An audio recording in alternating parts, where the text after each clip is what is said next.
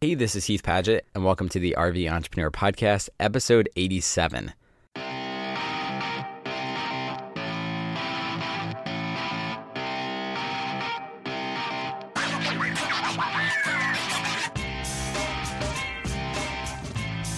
RV Entrepreneur is a weekly podcast for nomadic entrepreneurs.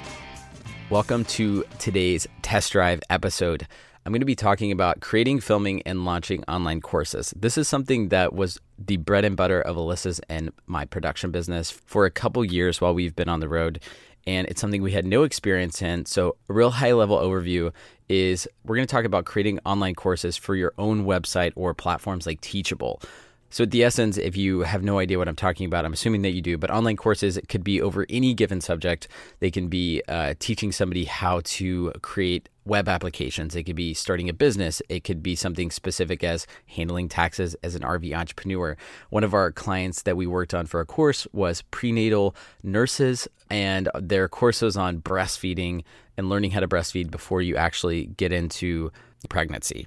And so that was one of the courses that we did. So they have there's literally courses over any subject. And the reason why I want to talk about them on the podcast is because they can be a very profitable business if you have something that you can teach to other people and you know how to market it. So, why can online courses be profitable or beneficial? Because they're ultimately taking a service based business and scaling it. They're taking information, knowledge that you have and scaling that up.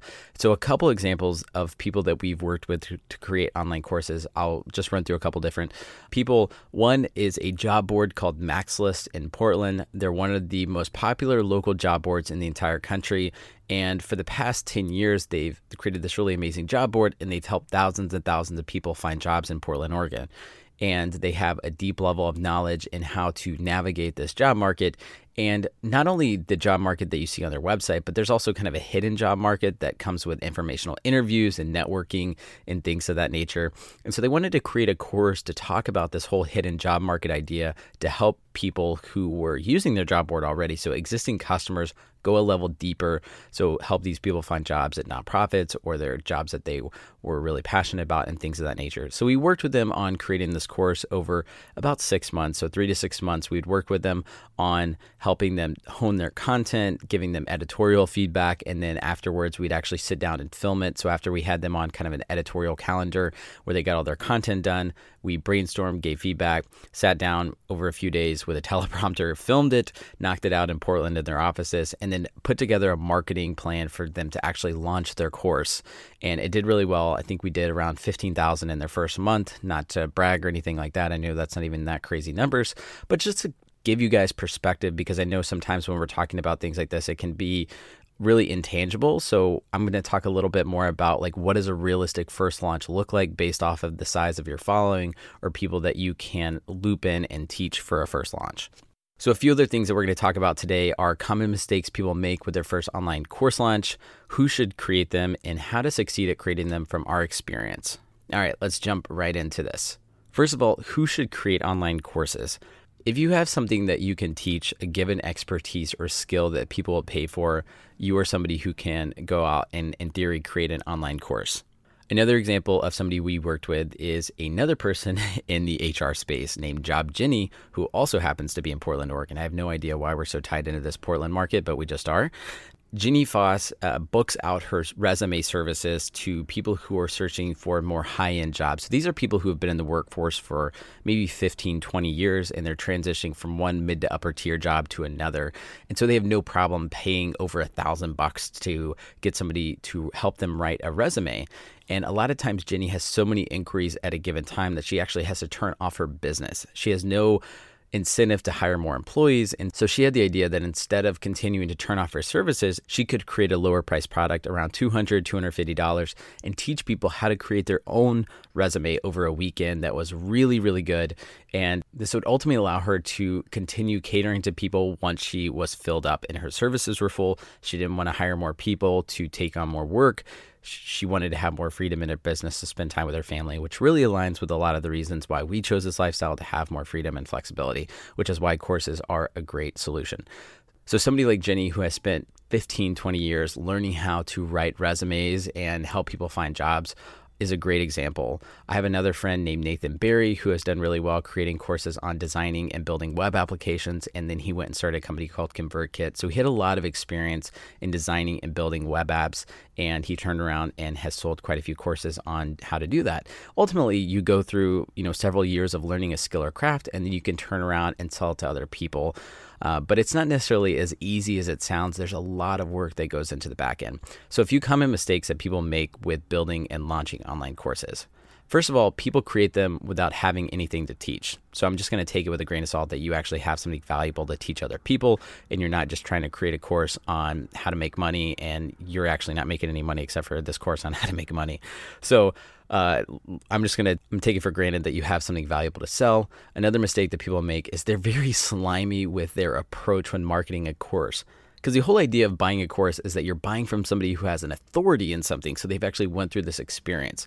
So some people, even if they have this experience, they try to play it up too much. Though they're writing sales copy in third person, trying to be this end all be all authority, and it just it feels weird and stupid. And I'm like, I don't want to buy from you because you sound like a really you're just a person that I would not want to hang out with. So why would I want to buy this product and you know sell it for me? Even even if you have a lot of experience.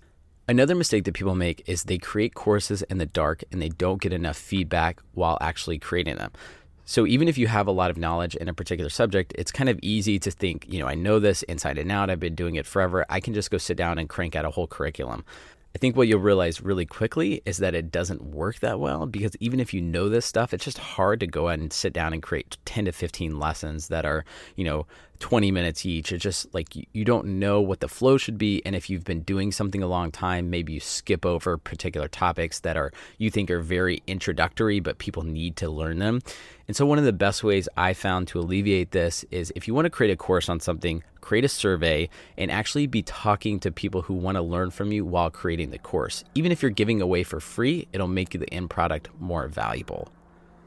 And lastly, another reason people don't succeed at online courses is they don't validate their product beforehand. They just assume that somebody is going to go out and buy this. And while it's extremely awkward to do beforehand, it makes a world of difference. If you have an online following, you have an email list, you have a community, it makes so much of an impact if you just send an email beforehand and say, hey, look, I've had a lot of people that reached out and asked me this particular question, so I'm going to create a course around it. My friend Nate just did this exact same thing with creating a course on travel hacking.